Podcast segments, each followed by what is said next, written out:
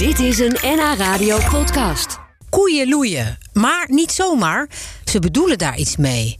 En taalonderzoeker Leonie Kornips is druk bezig om te ontcijferen wat ze precies zeggen. Ze is sinds een jaar regelmatig te vinden in een koeienstal om te proberen te ontcijferen wat daar nou allemaal uitgewisseld wordt tussen die koeien. Leonie is verbonden aan het Amsterdamse Meertens Instituut en ze kwam naar de studio met voorbeelden van koeientaal. En ze antwoordt op de vraag of zo'n taal wel echt bestaat. Ja, zeker. En hoe weten we dat? Ja, dat is ehm, een kwestie van heel lang naar koeien kijken, observeren en luisteren en opnemen. En vooral heel erg lang, lang met ze zijn. En dat heb je ook gedaan, lang met ze. Je bent Ja, lang met ze geweest. Ja, vanaf halverwege 2018 en nog steeds doe ik veldwerk eh, met koeien. Aha. En als je, want je hebt ook heel veel onderzoek gedaan naar mensentaal. Klopt. Ja, wat, wat, wat, wat heeft jou meer ge. Wat raakt jou meer? De koeien. ja? Ik heb eh, heel veel mensen onderzocht. Vroeger eh, bijvoorbeeld de ex-mijnwerkers in Heerden, waar ik zelf vandaan kom, hoe zij spraken. Ik heb heel veel onderzoek gedaan naar jongeren van allerlei herkomsten in Utrecht bijvoorbeeld. En dat is allemaal heel erg interessant en ook heel erg eh, belangrijk. Maar de koeien, dat raakt wel iets in mijn hart, laat ik het zo zeggen. En hoe doen ze dat, die weg naar jouw hart vinden dan? Wat, Eh, Is dat koeien- dan? Nou, waar ik langzamerhand achter kom, en dan zegt iedereen, ja, dat is natuurlijk een volslagen open deur. Maar waar je achter komt wanneer je heel lang, wanneer een koe jou leert kennen en jij leert een koe kennen en je gaat samen, leer je elkaar kennen. Hè? Want de koe is er net zo goed in betrokken als ik als mens dat ben. Dan merk je dat de koe heel erg graag samen wil zijn. dat was dat eigenlijk iets wat je niet had verwacht. Nee, eigenlijk niet. Eh, eigenlijk niet. Dat samen zijn is toch wel, laat ik zeggen, de kern van een koe. Hou, hou- houden koeien van, eh, van muziek eigenlijk, Leonie? Dat weet ik niet. Daar heb ik nog niet naar gekeken. Eh, de koeien moeten wel een beetje verplicht naar de radio luisteren. Want heel veel boeren hebben de radio eh, voortdurend aan. Ja, wat, waar luisteren de boeren naar? naar? En naar radio of liever een muziekzender? Eh, naar radio. ja? Ja, en, eh, en dat staat vrij hard. En we weten dat eh, eh, koeien gevoeliger eh, oren hebben dan mensen. Dus ik vraag me wel eens af hoe dat op de koe overkomt. Oh, dus die boeren staan daar misschien niet zo bij stil dat die koeien dat niet altijd even fijn vinden. Dat weet ik niet. Nee. Dat weet ik niet. Daar zou ik wel eens naar, naar onderzoek naar willen doen. Maar daar had ik eigenlijk een ander vak moeten kiezen dan wat ik nu heb. nou, en ja. er zijn natuurlijk stallen die eh, met klassieke muziek draaien. Eh, daar ben ik ook nog nooit geweest. Nee, dat is ook Ja. wel een experiment wat volgens mij goed werkt. Klassieke muziek voor Ja. boeren. Ik heb, En wel- voor koeien vooral. ja, ik heb wel een keer tijdens het veldwerk een boer gevraagd om de muziek even af te zetten. Om te kijken hoe de koeien, of dat effect heeft op de koeien. En dat was wel heel duidelijk merkbaar. Dus hij zette de radio uit voor me en we keken naar die koeien. En je zag dat ze zo helemaal naar binnen gekeerd raakten. Rustiger werden dus Rustiger werden. Ja. Oké. Ja. Nou, ik hoop niet dat het voor al onze luisteraars geldt, maar eh, wel heel fijn om te weten. Dankjewel. Je zei al, ik luister naar geluiden, maar ik observeer de koeien ook heel erg. Zit je dan dagenlang in de stal? Ja, ik zit wel een dag lang in de stal. En dan regelmatig, voor, voor drie jaar nu. Wat heb je, ja, je hebt natuurlijk heel veel ontdekt, maar wat heb je onder meer ontdekt over koeien door naar ze te luisteren? Ja, eh, en, eh, het allereerste keer, ik kwam in een hele kleine stad in Noorwegen. Het was een dichte stal met vier muren en een dak erop. En ik wilde eigenlijk de boer spreken. En er- waren maar 35 koeien of zo. En ik kom die stal binnen, de deur gaat open en ik ga in. En ik sta meteen tussen de koeien. En ik hoor zo'n geluidje. Ah, dat, klinkt dat tevreden of juist En niet? ik dacht, nou, wat hoor ik nu? Want ik had een maand daarvoor had ik eh, onderzoek gedaan eh, in een Nederlandse eh melkveestal. En dan had ik dat hele geluid niet gehoord. Dus ik dacht, nou, wat gek, want dat geluid klinkt wanneer ik die stal binnenkom. Ben ik, eh, de boer was er niet, ik ben teruggegaan. En smiddags kwam ik terug. En ik stap over de stemmen, over, weer over de drempel. En ik hoor weer. "Hmm." En toen dacht ik, zou het misschien kunnen zijn dat die koe groet? Dat hij erkent en herkent dat er een nieuwkomer in haar stal komt. En daar ben ik toen zeker eh, ja, de tijd daarna heel erg op gaan letten bij verschillende stallen. En dan blijkt dat een koe inderdaad dit geluid doet op het moment dat iemand binnenkomt, de mens binnenkomt of de boer binnenkomt. Maar alleen wanneer eh, die stal afgesloten is helemaal. Heb je nu als boer een hele open stal, dan zul je dat geluid ook niet gauw horen. Je, Dus je deed, ja, ik- om je even te onderbreken, je deed al goed na, maar we hebben het volgens mij ook nog op band, wat opgenomen is. ja. Even, even luisteren. Ja, Dat is dus die begroeting. dat is de begroeting. Ja. En die is maar heel kort, dus hij ontglipt zo aan je aandacht. Wat leerde het jou over de koeien? Want je zegt, eh, als de stal open was, dan, dan werd er eigenlijk niet gegroeid. Ja. En in de beslotenheid werd er wel gegroeid. Ja, dat betekent dus dat eh, heel veel mensen denken dat koeien eh, verkeerslichten zijn. Je drukt op een knopje en dan komt er iets uit. Dus dat het eh, machines zijn. Maar dit laat zien dat koeien hele sociale wezens zijn die helemaal niet instinctmatig eh, reageren. Want A, niet iedere koe groet. Als het instinct zou zijn, zou iedere koe groeten. Maar het is ook nog eens een keer door de materialiteit van de stal bepaald. En dan wordt het complex, want hier in Amsterdam groeten we de mensen op straat niet. Hè. We gaan niet iedereen hier in Amsterdam groeten. Nee, ik heb wel eens bouwvakkers voor de deur uit Friesland en die zeggen dan in één keer tegen iedereen hallo. Ja, juist ja. Ja, maar oh in ja. dorpje in Friesland, daar groeten ze Ja. wel. Nou, en dat laat zien hoe complex menselijke groeten is. Je doet dat niet overal onder alle omstandigheden. Maar de koeien doen het dus ook niet. Aha. En waarom zullen dus ook mensen eh, luisteren die denken: waarom moeten we dit allemaal weten over koeien? Waar, wat was Nou, eigenlijk de eerste gedachte van het belangrijk dat je dit onderzoek gaat doen? Ja, wat ik, eh, de, mijn onderzoek, ik, ik ben gewend om eh, mensen te onderzoeken in hoe zij met elkaar spreken. En dan gaan we ervan uit dat dat is om boodschappen over te brengen. Wij zijn sociale wezens. Daar wordt naar dieren vaak niet zo gekeken. Dus heel veel literatuur over de koe gaat erover om de melkproductie of de vleesproductie te verhogen. Maar niet naar de koe als sociaal medewezen. En dat wilde ik wel heel graag weten, omdat dat. Ik vind het heel belangrijk, omdat we langzamerhand binnen de wetenschap steeds meer een ander idee krijgen over een dier als een individu.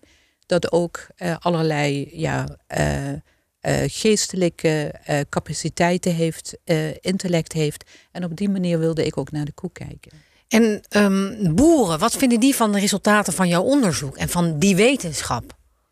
Eh, nou, de, eh, de boeren bij wie ik veldwerk doe, die hebben mij uitgenodigd. Ja, Die wilden zelf ook heel graag weten wat hun koeien zeiden en zeggen. maar geldt Dus dat dat voor een- alle boeren dat ze er wel nieuwsgierig naar zijn? Of zijn er ook boeren die het, die het koud laat? Eh, dat, ehm, als ik met boeren spreek, vinden ze het allemaal heel erg leuk.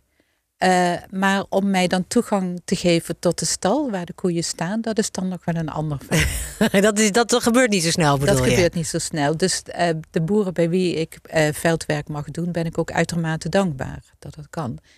En met dat groeten, het is wel iets wat zij, zij vertellen mij allemaal door mijn onderzoek dat ze op andere manieren naar hun koeien gaan kijken. Leonie Kornips is taalkundige verbonden aan het Amsterdamse Meertens Instituut. En zij doet onderzoek dus naar de taal van koeien. Ze is er al achter gekomen dat koeien ons goeiedag kunnen zeggen als we de stal binnenkomen. Ze vertelde daar net over. Eh, toen belde er meteen iemand die zei van... nou, zou het ook zo kunnen zijn... koeien zijn prooidieren dat als iemand de stal binnenkomt... dat de koe de andere waarschuwt. Eh, wat denk jij, Leonie? Ja, dat is precies een vraag die ik in het begin, een hele mooie vraag, dankjewel. Dat is een vraag die ik in het begin ook meteen had. Dus ik ben gaan kijken in de biologische literatuur of ik ook eh, de houding van de koe kan duiden op het moment dat ze groet. Dus hoe is de positie van de, de kop en de oren en de positie van de kop ten opzichte van de nek en de schouder. En in de biologische literatuur zijn iets van zes kopposities van de koe gegeven met daaraan al een betekenis. En de houding van de kop van de koe op het moment dat ze mm doet als je de stal binnenkomt, laat zien dat het een vriendelijke houding is en geen agressieve of een alerte houding. Dus vandaar dat ik die betekenis van zij is gealarmeerd en zij waarschuwt de andere koeien, dat ik die kon uitsluiten. Ah, want als... zou ook het lichaam een andere manier, een andere manier laten zien van de kop, schouder en nek. Want hoe had de kop dan bijvoorbeeld gestaan als het een, een waarschuwingssignaal was? Ja, als de, de koe agressief is, dan draait ze, eh, dat zien we wel eens wanneer op, op tekenfilms, dan draait ze de kop helemaal naar de borst toe. Dat is echt wel een bepaalde mate van agressie. Dan moet je ook wegwezen als je een koe dat ziet doet. En een hele alerte houding is wanneer de koe helemaal de kop helemaal boven de nek en de schouder uitsteekt. Aha. Dat is alert. Dan kan de koe zich gaan groeperen met andere koeien, wegrennen, vluchten, etc. Maar in dit geval bleef, blij, in dit geval wanneer de koeien mm doen bij het binnenkomen van de stal, blijft de kop mooi onder de nek en de schouder. En Dat vriendelijk dus. positie. Ja. Het is wel leuk om die geluiden te horen. Ehm, we hebben nog wat geluiden waarin jij ook eh, ja, kan vertellen wat dit betekent. Laten we even beginnen met deze. Wat is hier aan de hand ja, dit koe? is, ja, dit zijn geluiden die komen uit een database en die heb ik gekregen van eh, twee Duitse landbouwingenieurs. En die hebben in de jaren 80 iets van 500 boes opgenomen van 37 verschillende koeien. En ze hebben die koeien eigenlijk een, eh, eh, in een bepaalde situatie gebracht. Een uur later gaan melken, een uur later eten gaan geven. En dit is het geluid dat de koe maakt wanneer hij een uur, wanneer zij een uur te laat eten krijgt. Eh, eigenlijk zegt de koe hier: ik heb honger. Ah, enorme honger. Ja, Dat- enorme honger. ja. En eh, die Duitse ingenieurs hebben dit ook met, eh, met, met allerlei software hebben ze aan patroonherkenning gedaan in die, over die 500 boes. En hebben ze iets van zes verschillende betekenissen gevonden bij zes verschillende geluiden. Dit Dus was, het- ja, dit was dus Ja. eh, de hongerklop, zeg Ja. maar. We hebben Ja. ook nog een geluid uit diezelfde database eh, van een eh, bevallende koe. En dan klinkt het zo. Ja, je hoort, je hoort wel dat persen. hè? Ja, jij hoort dat misschien heel goed, omdat je zo'n goed koeienoor hebt inmiddels. Of tenminste- ik versta ze zo langzamerhand Ja, wel heel goed. Ja, Ik weet niet of wij dat allemaal precies hetzelfde horen. Maar jij hoort dat persen erin. ja. En, en ook een soort van wanhoop. Ja, eh, eh, eh, niet veel koeien zeggen overigens iets tijdens het bevallen. En veel boeren zeggen ook, ja, maar koeien zijn inderdaad prooidieren. En je kan niet in het wild zomaar tijdens de bevalling veel lawaai gaan zitten maken. Want dan al- alarmeer je natuurlijk de roofdieren op de geboorte van een kleintje. Aha, dus ook al is er heel erg veel pijn, juist Ja. uit bescherming voor zichzelf en voor eh, die kleine, ja. zullen ze dan in stilte lijden. Ja, ze zullen in stilte lijden. Dus dat je überhaupt zo'n eh, geluid kan vangen tijdens de bevalling, dat, is, dat doet niet iedere koe, laat ik het zo zeggen. Ben je heel anders naar koeien gaan kijken, naar al dat onderzoek? En nadat je veel meer bent gaan begrijpen over hun taal en over hun gevoel? Ja, ik heb heel erg geleerd dat eh, tijdens het doen van veldwerk, dat ik heel veel door toevalligheden wijzer ben geworden. En dat ik in het begin ook helemaal niet begreep dat de koeien mij iets wilden vertellen. De koeien communiceren heel veel, maar we zijn eraan gewend dat communicatie betekent dat er geluid uit de mond komt, zoals wij spreken. Maar koeien communiceren heel veel met lichaamstalen en met lichaamsbeweging. Ja, je zei net al iets over de stand van, van de kop, zeg Ja, maar. Maar wat ja. is dan nog meer zo'n voorbeeld van? Nou, waar we achter komen, en dat onderzoek doe ik samen met Mario van Koppen, ook van het Meertens Instituut, is een succesvolle communicatie. Bijvoorbeeld, wij staan te filmen eh, in de stal en een koe komt. Koeien zien ons altijd al veel eerder dan dat wij koeien zien. Eh, wij Hoe zijn komt dat? is hun in. waarnemingsvermogen veel scherper? Ja, ja, ja op, op gehoor, maar vooral de reuk. Oké. En ze kunnen net zo goed ruiken als honden, om even een voorbeeld te geven. Eh, dus we staan in de stal en dan komt er een koe uit de verte komt op ons af. Maar die blijft binnen een bepaalde afstand opeens stilstaan. Zo'n meter voor ons. Wat er dan gebeurt en waar we heel toevallig achter gekomen zijn, is wanneer we het oogcontact verbreken met de koe. Dus wij kijken dan naar rechts of naar links. En ook het oogcontact wordt verbroken. En we kijken dan weer terug. Dan vat de koe dat op als ja, wij willen met jou inderdaad dat gesprek gaan, aangaan. En dan komt ze meer naar voren en dan eindigt het in likken en eh, ruiken eh, en een aanraken van onze handen. En dat is iets waar we helemaal per toeval zijn achtergekomen. Dus als je echt goed contact wil met een koe, dan moet je de koe vooral niet te lang in de ogen kijken, maar ook eventjes wegkijken en weer terugkijken. En het gekke is, dat doen wij mensen ook. Precies hetzelfde. Dus ik kan van de eh, van mijn veldwerk, hoe koeien dat doen, en dat betekent dat ik duizend keer zo'n filmpje bekijk van het eigen veldwerk, kan ik naar de mensenliteratuur en dan zie ik dat beurtwisseling tussen mensen in gesprek moet ook plaatsvinden met even wegkijken en weer terugkijken. Ah, dus je bent ook nog veel intenser misschien naar mensen, vrienden of ja, absoluut. eh, mensen toevallige voorbijgangers op straat gaan kijken. Ja, ja, want wij denken dat al die communicatie maar verbaal is, dus uit de mond. Maar ondertussen doen we ook heel veel met oogcontact. Ah, Zonder veel- dat we daar echt veel aandacht aan besteden. Ja. Voel je nou meer op je gemak bij mensen of bij koeien inmiddels? Of is dat onver- nou, onvergelijkbaar? Ik ben, een, ik ben een mensen- en een dierenmens. Mens-dier. Laat ik het zo zeggen. Zowel bij mensen als bij koeien. Eh, eh, het vult elkaar juist goed aan. Ja, bij koeien eh, is het wel zo. De kwaliteit van koeien is dat je heel laag in je, in je ja, dat je, dat je heel erg rustig wordt van koeien. Wanneer je ze serieus neemt en je probeert het ritme van hun over te nemen.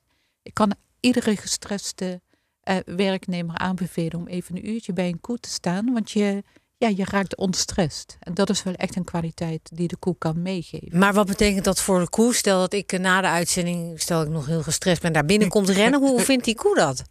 Ja, daarvoor moet je wel eerst een relatie met de koe opbouwen. Dat is zo. Want die Ja. accepteert dat misschien niet. Nou ja, niet iedere koe wil natuurlijk een interactie aangaan. Dus eh, ook in mijn veldwerk ben ik vooral met de koeien bezig die laten zien dat ze ook met mij iets willen. Ja. Eh, dus de koeien die teruggaan of eh, die echt met het hoofd schudden, dat betekent nee, ik wil niets met jou te maken hebben. Daar zijn ze heel erg oprecht en eerlijk in. Ja. Tot slot is er, na, ah, er is nog zoveel over te vertellen, dus je moet vooral nog een keer eh, terugkomen. Eh, maar is er nog één prangende vraag die nog niet beantwoord is en die je graag in de toekomst wel wil, wil onderzoeken? Oh, zoveel. Ja, noem, noem eens een voorbeeld. Nou, een voorbeeld is, ze maken bepaalde geluiden, maar we weten nog, en we weten van veel geluiden al de betekenis, maar ook van een heleboel geluiden niet. En de vraag is, kijk, als wij bijvoorbeeld een zin zeggen, een vraag stellen, dan gaan we aan het eind van de zin gaan we omhoog. Dan hebben de koeien die geluiden ook. Betekent dat dan eigenlijk dat een koe een vraag stelt? Dus wanneer de koe zegt ik heb honger, dan hoor je dat het geluid van de koe aan het eind omhoog gaat. Is dat dan eigenlijk een vraag? Indirect een vraag aan, Aan de boer, bijvoorbeeld. eh, mag ik eten? Of kan ik eten krijgen? Of ik moet eten? Want de koe gaat niet standaard omhoog. In, Nee, nee, nee, nee. Want de groet was een gelijke toon. Hmm. En dan weten we dat bevestigende zinnen in het Nederlands, waar je geen antwoord op terug verwacht, die blijven ook één toon. Dus is er nu overeenkomst tussen, nou, daar ben ik ongelooflijk nieuwsgierig naar. En ik wil nog veel meer weten over ja, hoe koeien zich groeperen, hoe ze zich organiseren, hoe ze ja, ook eigenlijk een heleboel verlies kunnen aangaan, hoe ze dat kunnen opvangen met elkaar, want er is onder de koeien een hoge mobiliteit. En ik heb gezien dat koeien sociaal leren, dus ze geven kennis aan elkaar door. eh, welke kennis dat is en hoe die kennis dan ook door de ander eh, opgenomen wordt. Ha. Genoeg stof dus voor je hele leven ongeveer nog om te onderzoeken. Ehm, fijn dat je er was. Dankjewel. Dit was een NH Radio podcast. Voor meer, ga naar nhradio.nl. Radio.